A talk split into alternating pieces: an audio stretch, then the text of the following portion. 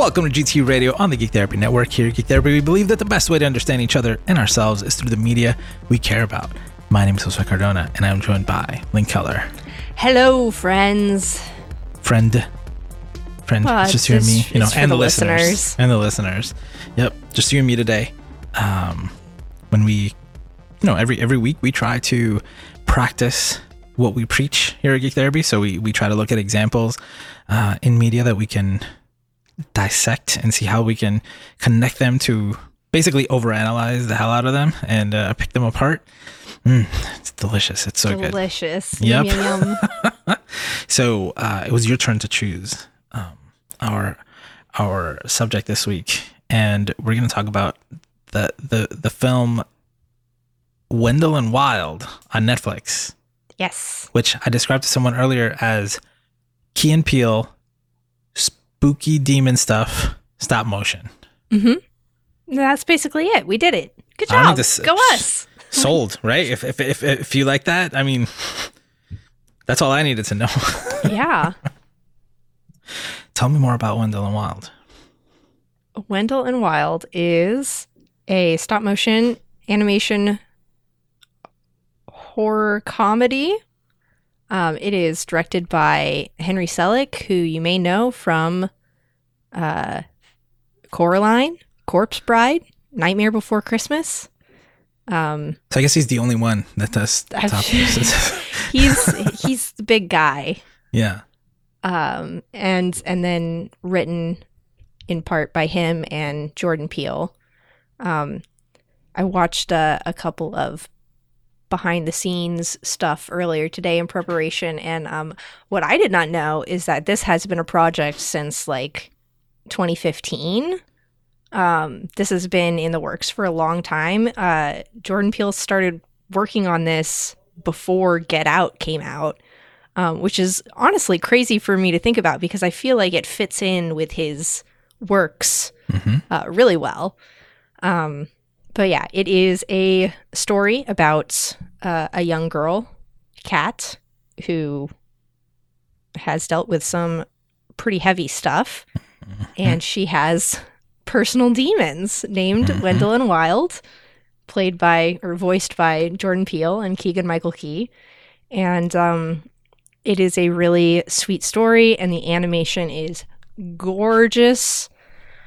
Uh, I had a really fun time watching it, and I've watched it um, a lot because the child I care for really likes it. And so we have watched it many times. I have a question. You said it was in the works since 2015.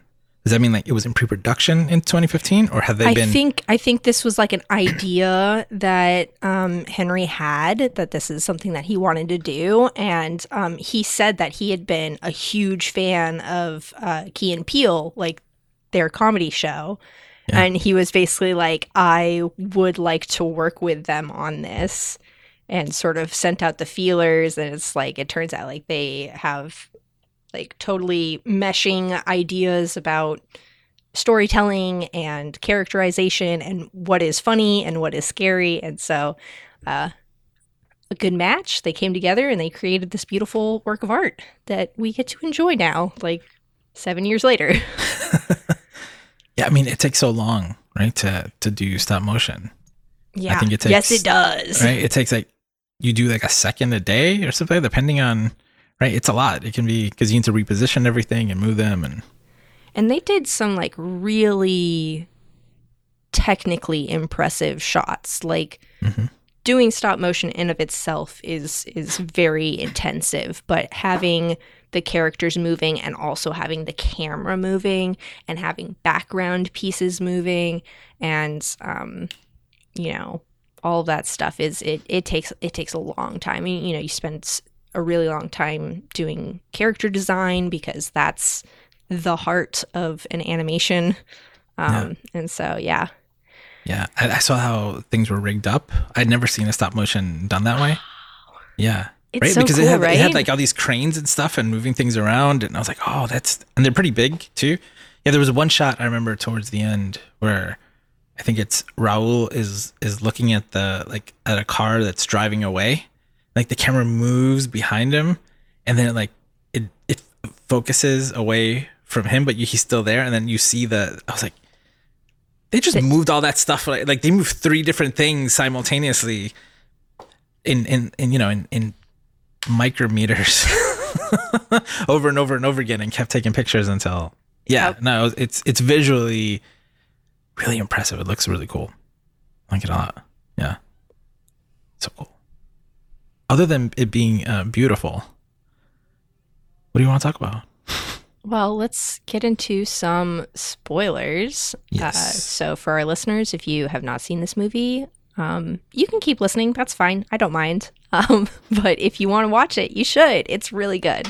Yes. Um, basically, it opens with Kat and her parents, and they're in this town and her parents are are doing a special event to try and raise money for the town and to promote growth and and all of this stuff. And um it's very sweet and they clearly care about the the people that they are around.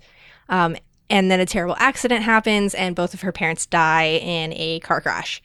And she gets shipped off to foster care functionally um, and she becomes a little delinquent uh, and gets in trouble and all this stuff and several years later ends up going back to this town uh, to the C- catholic girls school um, which is doing a new program called break the cycle where they are taking in delinquent children to give them a second chance to succeed um, and she's part of that program. But this town that she's returning to is is destroyed. Her parents' brewery uh, has been burned down, and it was like bad, um, which she didn't know about. And basically, everybody's moved away, and it's just this school, and then uh, a corporation that is trying to open a for-profit prison. And um, explicitly. I think I, I want. And Yes. It's not like an. It's not like a metaphor for a prison. It's not like you know we're we're we're trying to you know it's kind of a stretch. No, it's it's an actual prison, and they lay out their business model, which Whi- is to which is which is to get money for uh, quote quote marks uh, help children, um, but to set them up for failure so that then they go to the prison and they have funds from they make money off of prisoners. Um, and there's zero rehabilitation and low quality uh, food, housing, and etc. Yes, it is. It is the darkest version. I mean, pr- prison in general is pretty fucking dark already, but th- like they lean into it as like this is we're here to do evil and it's fun, uh, and we're going to get filthy, filthy rich off of it. Um, yay! You don't know what the school to prison pipeline is? Let's lay it out for you. Yeah. Step one. Step one, um, destroy a town. Uh, Step two, fuck them kids. Um, yeah. Um, so it, Kat, uh, is a hell maiden, which What? is she has a connection to demons. Mm-hmm. Um, and her her two demons are Wendell and Wild, and she summons them because they lie to her and say, "We will resurrect your parents if you summon us." Um, they want to escape the hell realm that they're in so that they can build their own amusement park because they don't like their dad's amusement park. Um, There's more metaphors here on on this side of it. yes. yeah. Um, but uh, they have a magic cream that resurrects people for a short period of time. They call themselves uh, mortician magicians because they do like the makeup to make them look less obviously dead. which It's very funny. Yep. Um, but they, they have some adventures basically uh, and she gets a moment to be reunited with her her parents, which I think is really touching, um, especially when we get to the end and she realizes like they're they're gonna they're gonna die again, and she has to say goodbye to them. Um, but not before they save the town. Um, but yeah, I think I think talking about the the family trauma and the way that the loss of her parents affected not just her material existence of like where she was living and who she was growing up around, but like literally how she saw herself and how she saw the world. And I think that's really important to touch on that when terrible trauma happens to little kids, like the only way they can really conceptualize it is through their own personal lens. And so she feels very much that it was her fault that her parents died and she could have saved them and failed to do so. And she carries all this guilt about it um, and really lashes out at other people. And she specifically tells uh, Raul, who, yay, trans character representation. I love Raul. He's so cute. Um, she tells him when she meets him is like, "Oh, I don't have friends because people who get close to me, bad things happen to them." And Raul's like, "What do you mean bad things?" And she's like, "They die." um, so she's really isolated herself from everything because of this traumatic event that happened to her. Um, and a lot of the adventures that they go through is her reconnecting with people. Um, there are uh, the other girls in the school, um, and I and I love that they they were so clearly set up to be the mean girls. Like you have your your protagonist goes to a new school and meets the clique of mean girls who then bully her. No, these are actually very sweet girls. They want to include her. They give her a nickname which she hates. Uh, and it takes them a while to sort of come around on like, oh, I should respect that you don't want that nickname, um, but they do, and I think it's really sweet that they sort of twisted that stereotype of the mean girls clique is like no, they're actually really sweet and they care about their classmates and they cl- care about the town and, and they care about Kat, even though they just met her. They're like, we want you to do well and fit in and, and be a part of what what we're doing. Um, I she think calls that's them really the sweet. poodles. Prize poodles. yeah. Uh, right. It's like they're so nice and welcoming, but she is, she's not ready for that. Like she's not opening up to anybody. So it's not like she was, it was even, in many situations, you're, you find yourself unable to even find someone, right? Who's going to be nice to you and kind and, and open to you. And, and they were, but not yet. It's not going to happen. I don't want that. And that that's repeated again when she meets um, Sister Heller, Mhm. um, who is also a Hell Maiden, and is basically like, "Hey, I know that this demon thing is happening to you, but like, don't talk to anybody about it." And it's like offering this connection with an adult. Um, and she's not ready for that, and she basically lashes out, is like, "You're just doing this for your job.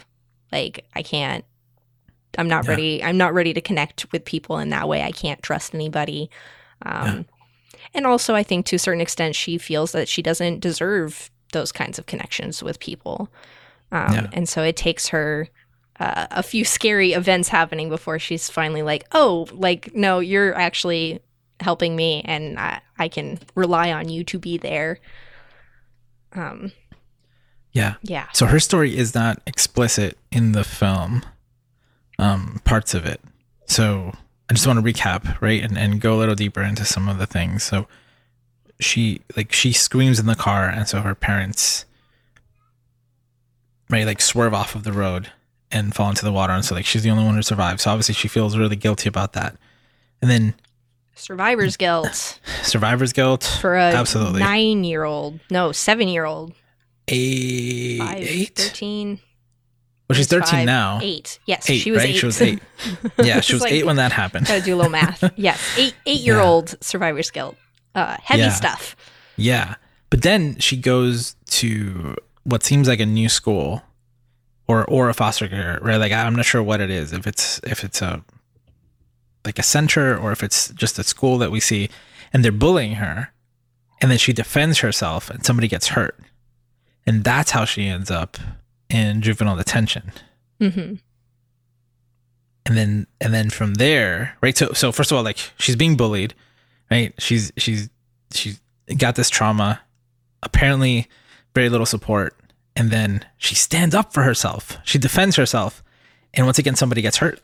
I, I it doesn't say it explicitly, but maybe that kid died because he fell down the stairs, and she keeps saying like people around me die. Again, it's not said. It's not explicit, but I absolutely She ended up in see jail. that that reading of being like the line of like people around me die is like Yeah. that that feels pretty pointed. Yeah. Um regardless, like even if the kid got hurt, like to send, to go to jail fe- feels again. I mean, it happens for less, but um, so she's in jail, and then right, she's in this program where again she's just being. Why should she trust them? Like she knows that they're getting paid to take her in, mhm. and so because that's that's what the program is, the break the cycle program. So it's a, it's a it's a pretty bad situation overall, and you know hard to trust. Like, all of your like who stood up for her, you know, when people were bullying her. Like did anybody defend her? You know, it was we don't know, right? Like all that stuff is kind of just um implied, and and that's the way I read it, and and so that stuff builds up right? So then we we get to that point where it's the was it the redemption room? Is that what it's called? Yeah, I think so. I think so, right? The redemption room. So it, it's when she goes to the redemption the redemption room, right? At this point, she's got like this, like her own. They don't call it a demon. It's like this monster inside of her that is controlling her, right? That is that is driving her actions. Mhm. And only in this redemption room is she able to see that monster. And this part is amazing because when she goes into the room, supported by an adult, by the way, mm-hmm. right? Like Sister Helley actually is supportive here, helps her out because like she can't do this alone. emotionally, but also like physically, they mm-hmm. tie their hands together. Yeah. it's very symbolic.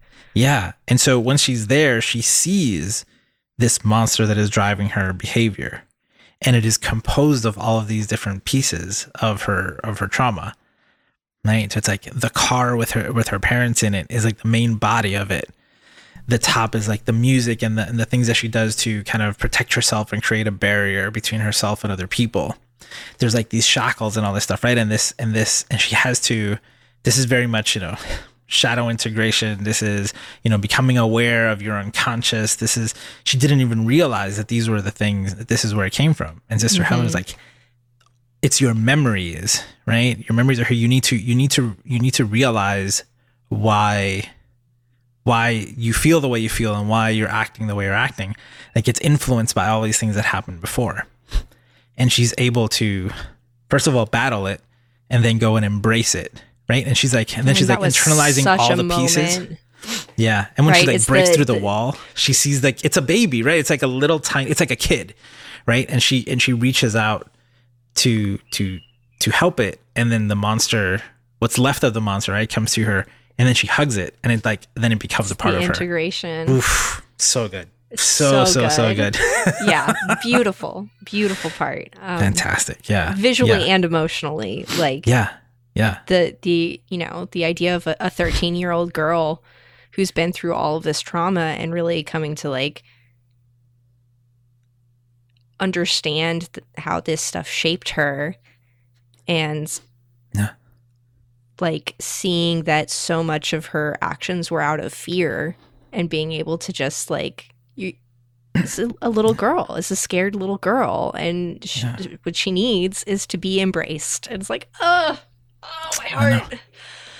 Five years of therapy in in like three minutes. It was fantastic. fantastic that that I mean that was great, right? And then oh, and then I love that uh, apparently hell maidens in this world, once they're able to overcome that monster inside of them, they they um, manifest a power. So Sister Heller's is that she can like move, she can like uh, disintegrate and move like a like a cloud right along the floor, and she's like she can travel very very quickly. Um, and then and so when when Kat gets her powers that she can see the future, which is really cool. So it's like, hey, good job, you beat the boss. Here's your prize. you get You your get a new power up Yep. you've leveled up Yep. And then and then of course she relies on her friends and she's able to save the town and to see her parents and also and oh, and, oh of course yeah she also gets to see her parents before the integration piece where they tell her like it wasn't your fault it was an accident. Like i'm so sorry but it's not you know like, like it wasn't your fault and i'm sorry that you feel that way Yeah. because it's it wasn't you. You were a kid. Can't blame yourself. And but it wasn't until later that she she was but i think that she needed that piece of confirmation as well to be able to do that later. And just to, you know, see them and, and hug them. I think like that's the first time we really see her be physical with any other character in a way mm-hmm. that is like reciprocated, where she's like Yeah. clearly like not super uncomfortable, like when she first meets the the girls and they, you know, get up close to her and she's clearly like, "Oh, please do not touch me." And this is like this moment of like reconnection. It's Yeah. really important. Yeah.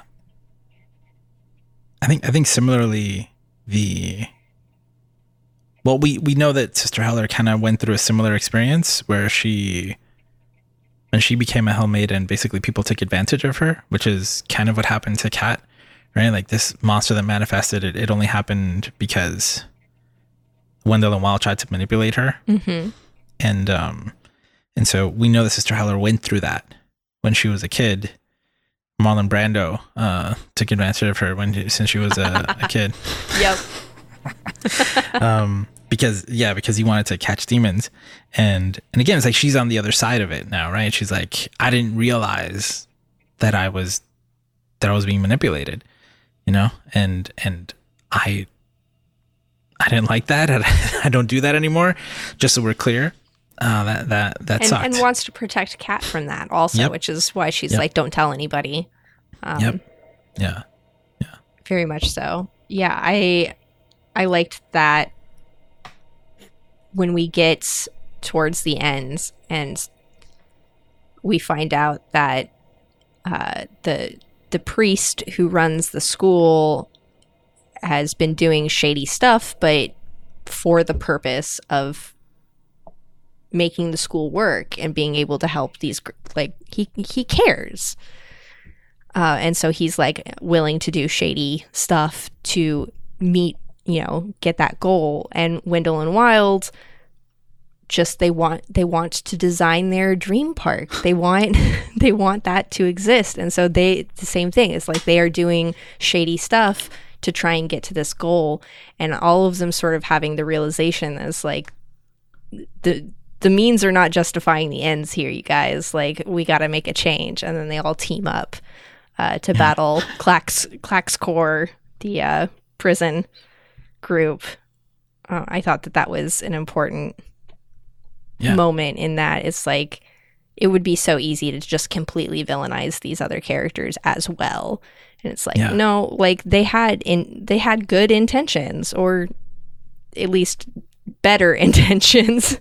um, but it's like y- your actions don't exist in a vacuum and the things that you are doing are affecting people um, Yeah. and oftentimes the people closest to you the people you care about and so i think that that was really important that they had that moment Yeah. And that you're right, Father Best was like his arc was pretty straightforward. From the very beginning, he he was he was also welcoming and compassionate with Kat. mm-hmm. Kat was like, "Oh, are you gonna kick me out now?" He's like, "No, you just got here." He's like, "Like you almost died right now because I refused to take your hand." He's like, "Ah, you know, it's fine." and sure, Accidents like, he happen. wa- yeah, exactly. but like, sure, he he wants the money, but like that's not, you know, he's just playing the game. You know, that doesn't make him a, a, a bad guy. Uh, questionable methods later on. yeah on. i mean But, it's you know, it's very, very much set up is that that Yeah. is that is The the, world that they live means in, yeah. available to him is in this town it's it's the Yeah. school and Clack, Claxcore and it's like Yep. he's like if i want this school to work i need to figure out how to work with them I'm gonna I'm gonna save um, part of that interaction between um, the father uh, Father Best and the Klaxons for for for I'm, I'm gonna I'm gonna hold that onto that one because I, circle back yeah yeah we'll circle back um, because there's something important about um, the dynamics that we see there in a larger context. But first, I want to go a little deeper into Wendell and Wild because they they're basically um uh, stifled by their father like like like limited by their father and their father runs this amusement park for damn souls.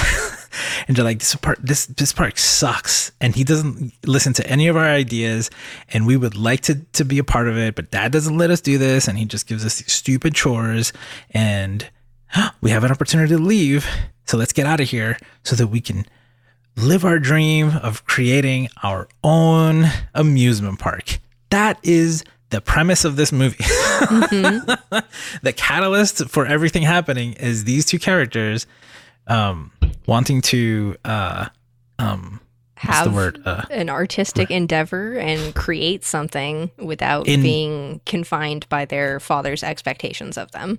Yeah this is a a like Mm, Daddy problems.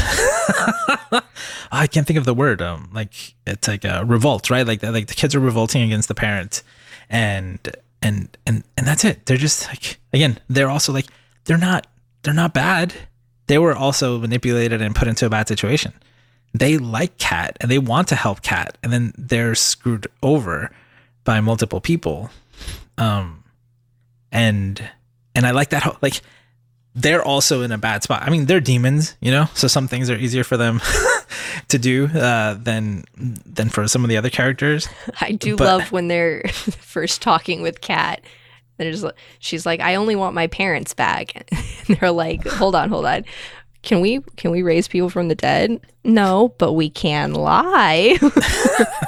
that made me laugh really hard. I know. But then once they realize they can do it, they're like, "Oh, let's do it! Like, Yeah, we want to- to help they're her." totally on board. Like, yeah, she's gonna Yeah. summon us to the mortal plane, and and we'll raise her parents. That seems like a totally easy trade. yep, yep. Um, yep. and it's not until Father Best and and the Clax- Klaxons get involved that they're all like, "Oh no, like if we if we want our dream to be realized, we can't do the thing that Kat wants us to do." yeah, Um, Yeah. I, I like when they came out. They're like, "Hey, we just we just um let's test it on someone. You're alive now. Pay us." He's like, "What?" Isn't that how money? Like they don't know how money works, right? Like they're also children in the sense of like we just want to build a park and we need money to do it. So we'll do something and you have to pay us, right? That's that's that's the way this works. Um, so I like their story. I like that. I like that. You know, the the parent at the end is like, ah, you know, all my kids grow up and they they leave and they never come back, and I just his Belzer is the the father demon, yeah um, and his realization is like, oh, like the way that I treat my children is why that they leave, and I don't have a relationship with them anymore, and I actually don't like that, which upon reflection means that I need to change. It's like, oh, oh wowie. I know. And then he gets all his kids back and he's like, help me design a new park, right? Like we need a new one. I guess, you know, I've been stupid. Maybe I should listen to my kids, include them in the, the family business. They literally do nothing else but just, but that. So it should be, should be pretty easy. So that was, that was a nice uh, resolution there as well. Um, so I'm, I'm ready to circle back to the, to the Let's do if you Let's have. do it. Okay. So I was thinking about the I said, you know, the priest is playing the game, right? And you said like that's all there is. There's a school and the Klaxons. So what are you gonna do? So I want to have a conversation about the way that race is represented in the movie. And one of the most telling things to me is how Father Best, who is uh, portrayed as Asian, I would say, right in the uh, in terms of like his physical appearance, um, and voiced by an Asian actor, uh, but he's playing golf with the Klaxons, hmm which to me is like the. I once called it the whitest sport in the world at a tags event, which is recorded. Um, Yeah. right? hmm But it, remi- it reminds me of an episode of This Is Us, where um, I- This Is Us is about a family um, who adopts a a child um, on the same day that they have twins, who is um and so but but the family's white and and this one child uh, Randall is black and then there's an episode later on where he's like running for for office and he's trying to get support from another politician and he goes and he's like well I guess I, I got to go play golf and right and he like he doesn't play well because you know it's not something yes hasn't you know, spent his whole youth doing that.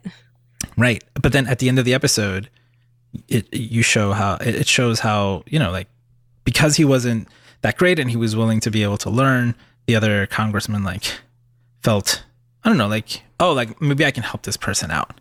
You know? He's willing to come here and to learn. And then the politician leaves and you see that Randall is actually amazing at oh. golf. His father had taught him because his father told him, if you want to get by in this world, you want to you want to connect with white people, you need to learn how to play this sport. Yeah. he Pool sharked him. I know, I know. But it was like, how do you how do you control that situation where like that's uh, the whitest thing you can possibly be a part of? Let's um, how do you play that game to your advantage? Sometimes you want to play well, sometimes you want to not play well, you know, so you can put people maybe more at ease, etc. And so I thought I thought it was interesting that when when Father Best is going to the Klaxons to try to get this this money, right? It is just like we're gonna do it over golf, of course. And they kill him with the golf club, right? That they do. yeah. But I was thinking about um, have you seen the interview with with Jordan Peele where someone asks him about like why there aren't more white characters in his in his movies? Have you seen this? I don't think so. So his reaction was like I think, you know, I'm paraphrasing. I don't remember exactly what he says. But his response was I'm not making it for white people. Well, partially, but also like you can go watch all the other movies that star white people. I purposefully am like am, am uh casting this movie with people of color. And yes, explicitly it's the white people who are the bad guys. That's like that's not yeah. it's not a coincidence, you know? It's like that doesn't happen very often. So that's the movie that I want to make, that I'm allowed to make, and I'm going to make, and I made, and people liked it. Right. People so loved it. yeah, I love so, it. So he wasn't right. So this movie wasn't directed. I guess you said Jordan Peele was um he co-wrote the movie, Mhm. And and so I kept thinking about that. I was like, oh, like you don't see a white character for a while into the movie, and I thought that that was really interesting, and and it feels very intentional as well. Any thoughts on the on the cultural representation of the film? I think it's incredibly important for representation. I think it's also like visually valuable to have that in in animation.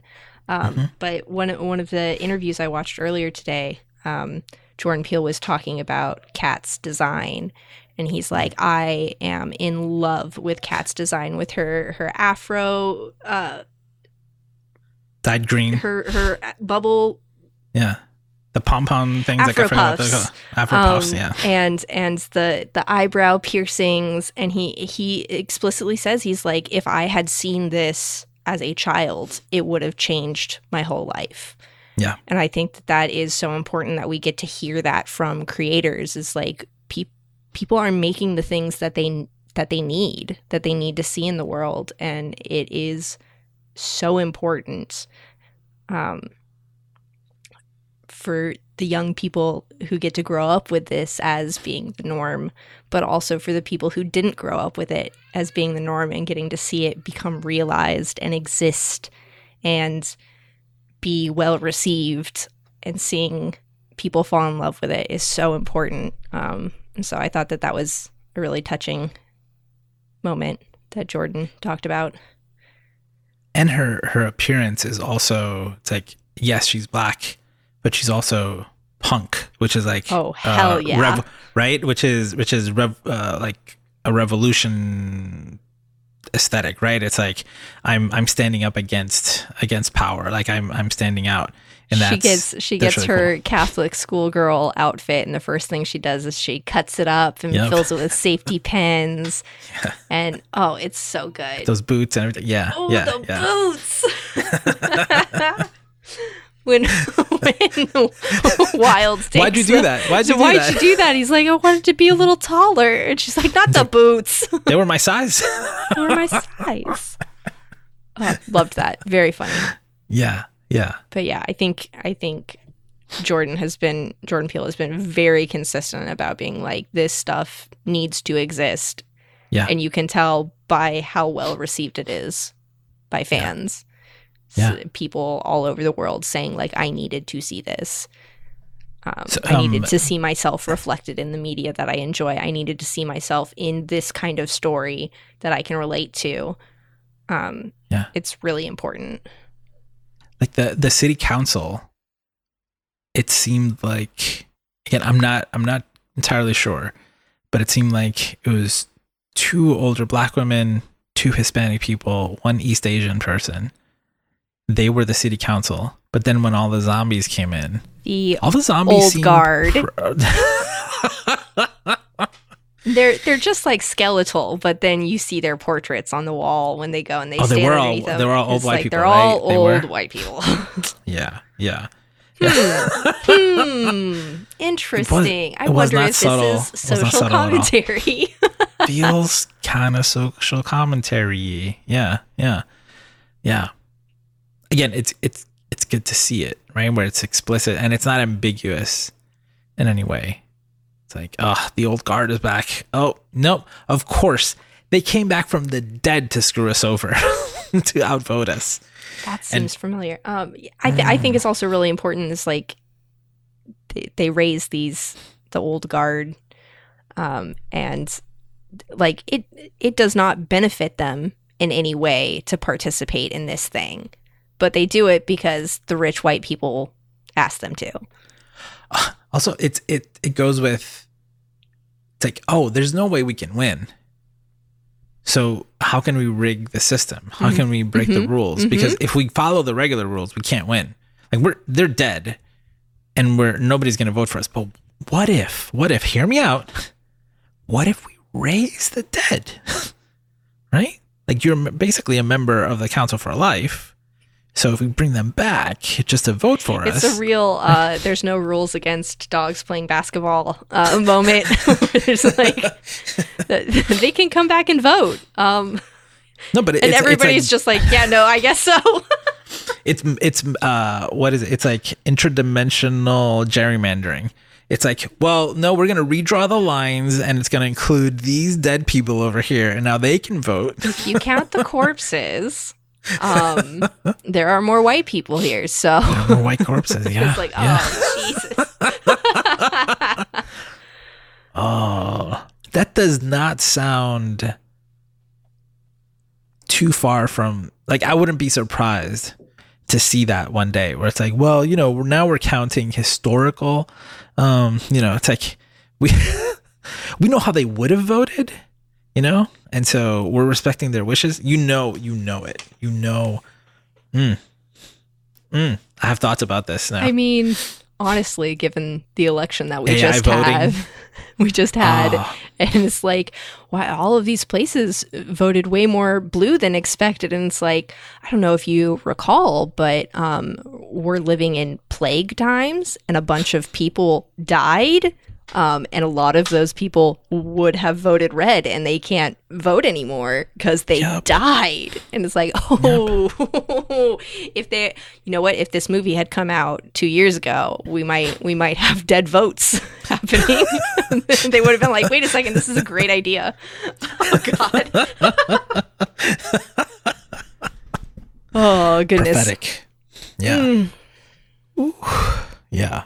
No, this movie touched a lot of of things in one film and did them very well. Yeah.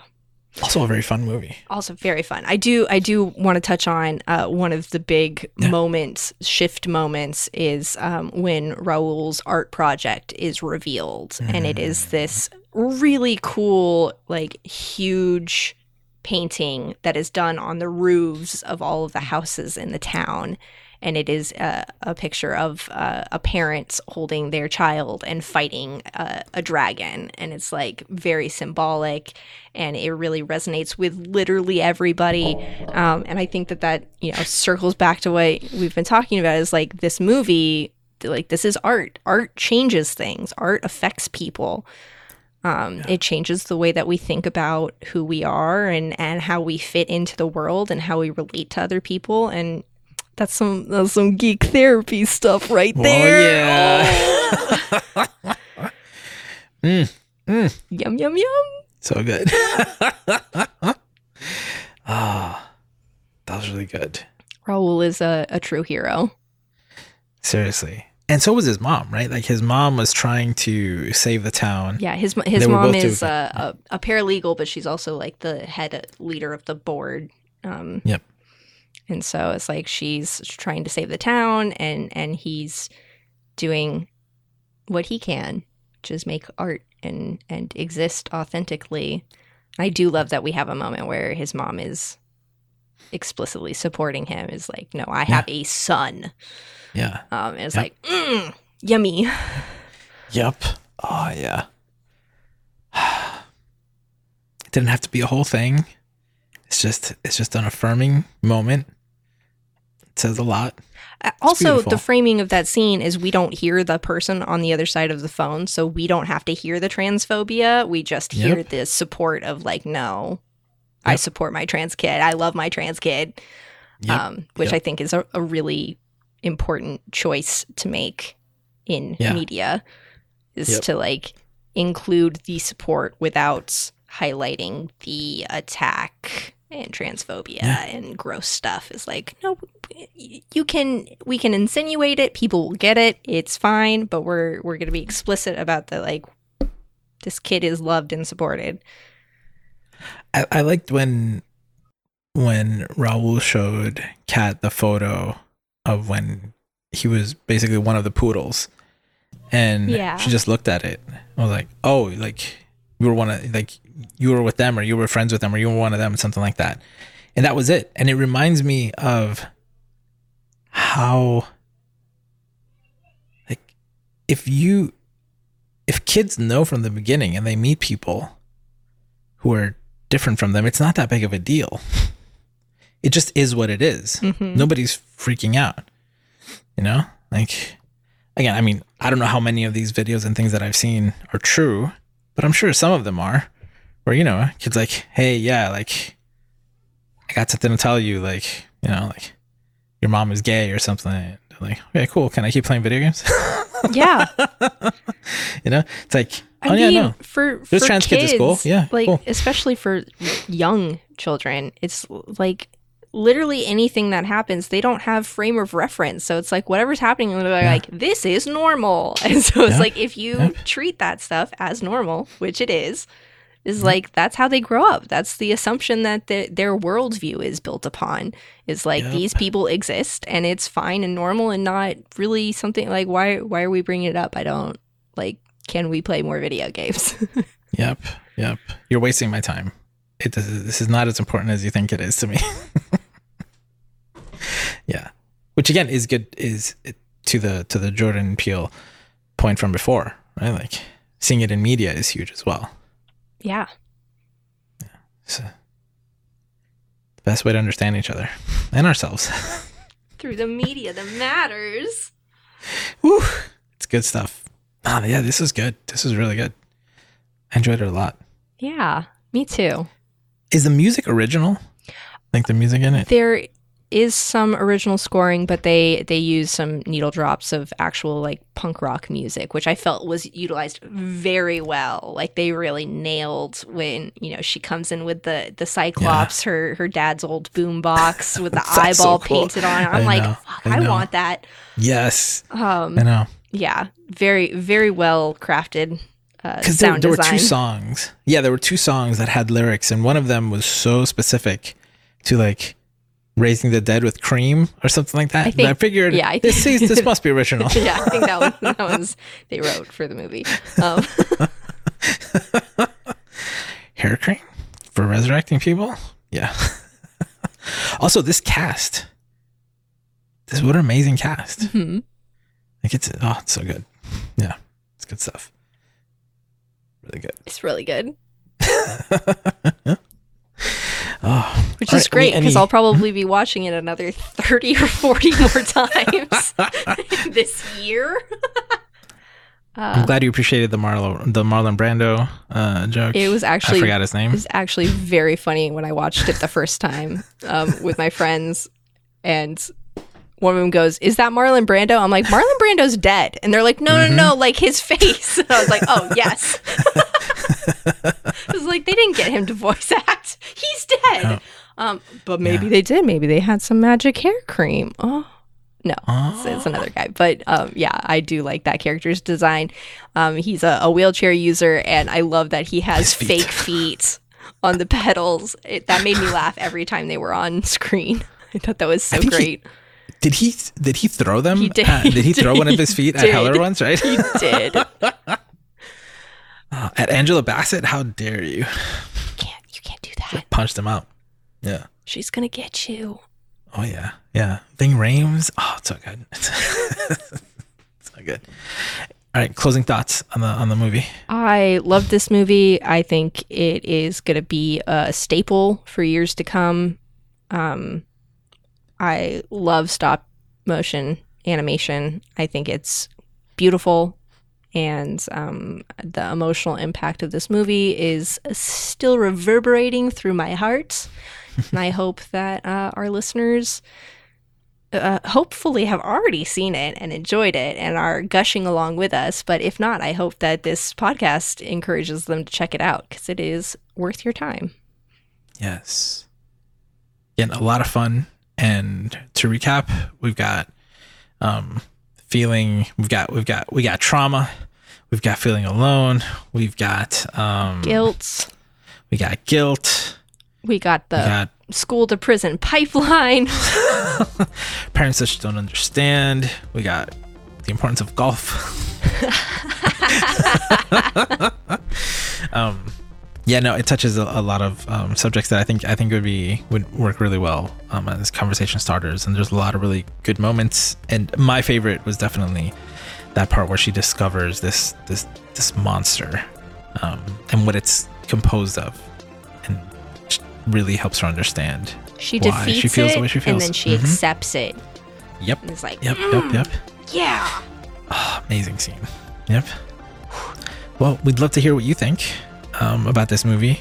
So let us know in one of our community spaces, which you can find the links in the show notes. And for more Geek Therapy, you can visit geektherapy.org. Remember to geek out and do good. And we'll be back next week. Mm, bye. Geek Therapy is a 501c3 nonprofit organization dedicated to making the world a better place through geek culture. To learn more about our mission and become a supporter, visit geektherapy.org.